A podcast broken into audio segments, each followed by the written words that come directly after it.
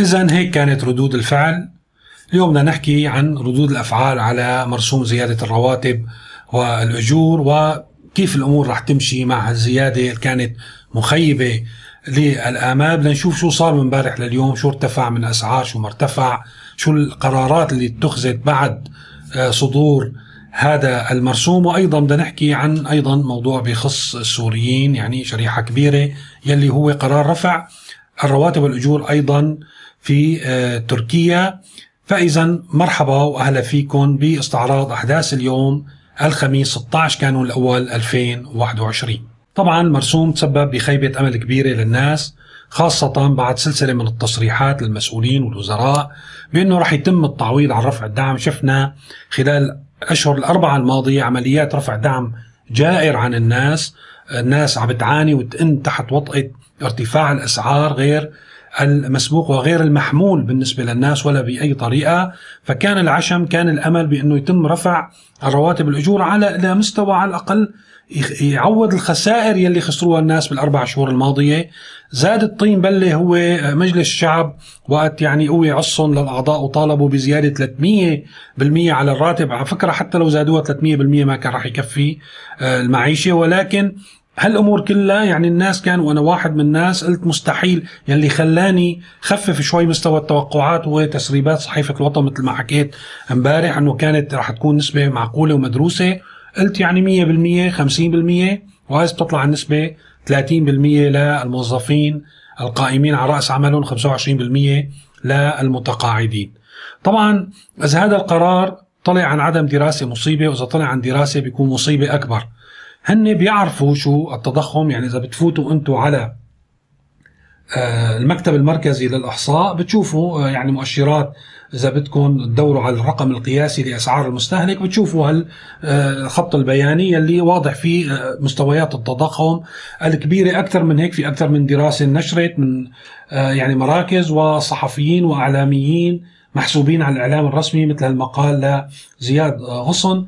يلي عم يبين فيه من أشهر قليلة. طبعا هذا الموضوع صار هلأ غير صالح. يعني نحن من شهرين لهلأ ارتفعت الأسعار يعني بدرجة كبيرة. ولكن من شهر بداية شهر تشرين الأول الماضي عم بيقول عم بيقول إنه ثمن مواد غذائية للأسرة بدهم 650 ألف ليره سوري. يعني لا راحوا ولا إجوا ولا ركبوا مواصلات ولا دفعوا فواتير. هذا يعني آه، موقع آه، موالي وصحفي كان رئيس تحرير صحيفة الثورة.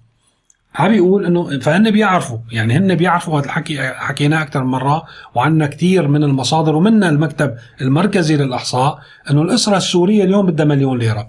طيب أنت وقت تيجي تعطيها بالحد الأقصى للدكاترة عم نحكي مرتبة الدكتوراه يعني الاخذ دكتوراه بياخذ 150 ومعظم الموظفين عم ياخذوا بين 80 و 90 ألف ليرة سورية. يعني أقل من 10% من احتياجاتهم.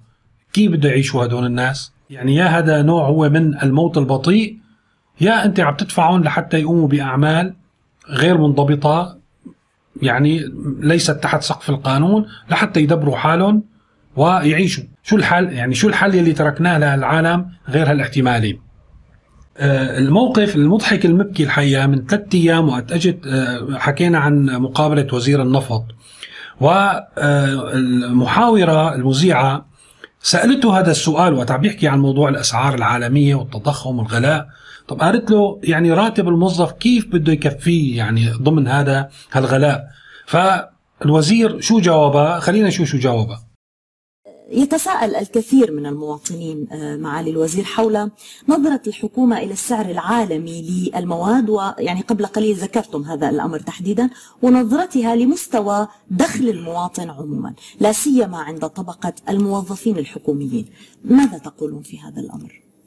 هلا فعليا لا يمكن مقارنة دخل المواطن مع الأسعار العالمية نعم. أنتم تعلمون أن هذا البلد تعرض إلى حرب إرهابية لمدة أكثر من عشر سنوات. وبالتالي وهناك حرب على الليرة السورية نعم. هناك تآكل في القدرة الشرائية لليرة السورية ولاقتصاديات المواطن السوري. فلا يمكن أن نقارن بين دخل المواطن السوري وبين السعر العالمي. صراحة هذا هي مقارنة غير منصفة. أنا هون قلت يا سلام يعني هذا أول وزير منصف أنه والله ما في وجه للمقارنة أو يعني وإذ بتابع. لكن نحن مجبرين طالما أن آه، حاجتنا من المشتقات النفطيه نؤمنها استيرادا. نعم. وترتفع مع الأسعار العالمية يضاف إليها الأعباء التي ذكرتها من شحن من عمولات من علاوات إلى ما هنالك. لكن من, من, من غير الإنصاف أن يقارن دخل المواطن السوري بصراحة مع أسعار هذه المشتقات العالمية لأنها أسعار مرتبطة أسعار دولارية وأنت تعلمين ماذا حصل في هذه الحرب كيف تآكلت الإنتاجيات وتآكلت الاقتصاديات المواطن السوري خلال السنوات الماضية. فطلع قصده الفهيم إنه يا أخي شو عم بتقارني أنت هالراتب الهزيل؟ يعني الراتب الذي يعني غير المنظور بارتفاع أسعار النفط 86 ألف. يعني كيف نحن بدنا نقدم له المشتقات النفطية والمنتجات للمواطن؟ يعني بحيث إنه يحسن ياخذها بهالراتب الهزيل. هي مقارنة غير عادلة. فإذا المقارنة غير عادلة بمنظور مسؤولين اليوم مستلمين القرار في البلد بانه هن لا يمكن يقاربوا الأسعار العالمية مع الراتب الهزيل وليس العكس وهن عم يبرمجوا كل الأمور لحتى تكون الأسعار متسقة ومتفقة مع الأسعار العالمية بدون أي رحمة بدون أي مقاربة بدون أي نظرة لكيفية حل مشكلة المواطن المستعصية اللي أصبحت اليوم أقرب للكارثة بكل معنى الكلمة. وصدرت قرارات لاحقة لهذا المرسوم. طبعا راح تتابع مع الوقت. كان أول قرار هو زيادة سعر الدواء بنسبة 30% طبعا ما راح يحل المشكلة. كانت مطالبات المعامل أو مصنعي الأدوية 70% 30% ما راح تحل مشكلة أصلا. 70% وما كانوا قبلانين. وعم بيقولوا أنه غلاء الأسعار أكثر من هيك. طبعا المواد الأولية وأجور التصنيع إلى آخره. فأنا بتوقع أنه المشكلة راح تضل مستمرة ما راح تتوفر الأدوية في الصيدليات بشكل رسمي. راح يضل السوق السوداء هو سيد المشهد ويمكن حتى يؤدي هذا القرار برفع السعر بالسوق السوداء على أساس أنه ارتفعت التكلفة على الناس اللي عم يتداولوا بهذه الأدوية. القرار الثاني اللي طلع هو آه، قرار بنقل 22 مهنة من ضريبة الدخل إلى ضريبة الأرباح الحقيقية. ضريبة الدخل طبعا هي على الناس اللي عندهم مهن متواضعة يعني أرباحها آه، ما بتكون كبيرة. وبيجي آه، المراقب المالي أو وزارة المالية بقى على كل نشاط من الأنشطة بتحط رقم ثابت سنوي حسب المهنة. إنه بيعرف هذا الشخص صاحب المهنة إنه هو بالإضافة لكل تكاليفه وعنده هالضريبه الدخل بده يرفع يدفعها عفوا كل سنة.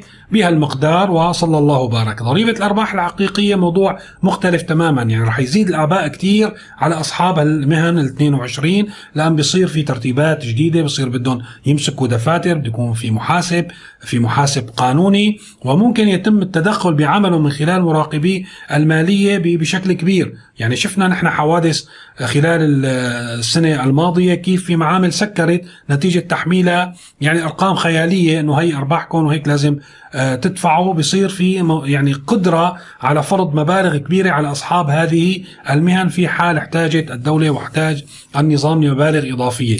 من المهن طبعا لسه الموضوع القرار ما طلع ولكن عم بيقولوا أول السنة بحسب مواقع موالية نقلت الخبر.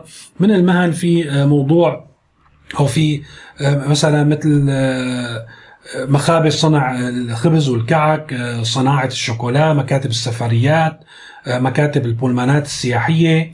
آه، في أيضا آه، مصنعي المشروبات الغازية آه، مستثمري مقالع الأحجار إلى آخره. نحن ما عم نقول أنه هدول ما لازم ينتقلوا الأرباح الحقيقية. مثل ما كنا نحكي أيضا على كلمة الإصلاح الاقتصادي ورفع الدعم نظريا هذا إجراء صحيح ولكن إمتى بيطبق هذا الإجراء؟ وفي أي سياق؟ في سياق مثل الحالة اللي عم بتعيشها سوريا بيكون هو مدمر لما تبقى من الأنشطة الموجودة. العالم بالظروف الصعبة شفنا مثلا بجائحة كورونا الحكومات صارت تقدم مساعدات مو بس للمواطنين حتى للمنشآت ولا القطاعات الاقتصادية. نحن بحالة الموجودين نحن فيها في سوريا هن اللي بيقولوا حالة الحرب والحصار والظروف الصعبة. الناس ما حسنا تأمن آه، دخل تاكل خبز فيه بنيجي بنزيد عليه أعباء الضريبية. فهون بيكون الخطأ. وبتوقع هالسلسلة من الأخطاء المقصودة راح تضل مستمرة لحتى تشلح الناس آخر ليرة موجودة في جابة تزامن مع مرسوم زيادة الرواتب والأجور قرر بتركيا بزيادة أيضا الحد الأدنى للرواتب والأجور بنسبة 50 آه، بالمية وأصبح يعني الراتب هو 4250 يعني ما يعادل تقريبا 200 آه، دولار. هل الزيادة كافية؟ طبعا نحن هذا الموضوع بنحكي فيه لأن في 4 ملايين سوري عايشين وكثير منهم بيشتغلوا آه، فيعني رح يأثر عليهم بشكل أو بآخر سواء أصحاب الأعمال اللي هن موظفين ناس أو الناس الموظفين في شركات. فإذا نحن معنيين بهذا القرار. هلأ هذه الزيادة كانت يعني ضمن المتوقع وتحقق طموح الشارع التركي يعني ليس تماما ليس تماما.